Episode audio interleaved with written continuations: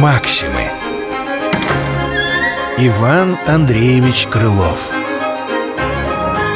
Осел Был у крестьянина осел И так себя, казалось, смирно вел Что мужику нельзя им было нахвалиться И чтобы он в лесу пропасть не мог На шею прицепил мужик ему звонок. Надулся мой осел Стал важничать, гордиться.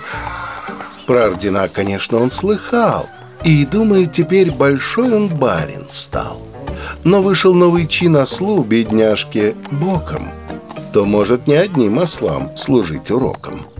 Сказать вам должно наперед, в осле немного чести было Но до звонка ему все счастливо сходило Зайдет ли в рожь, в овес или в огород, наестся досыта и выйдет тихомолком.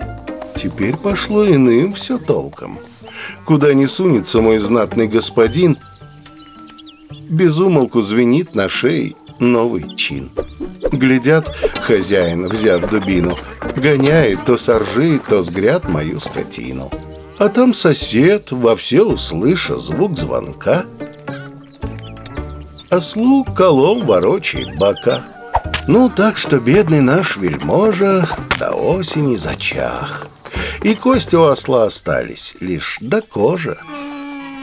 И у людей в чинах с плутами та ж беда. Пока чин мал и беден, то плут не так еще приметен. Но важный чин на плуте, как звонок. Звук от него и громок, и далек. Максимы. Иван Андреевич Крылов. Осел Читал Денис Беспалый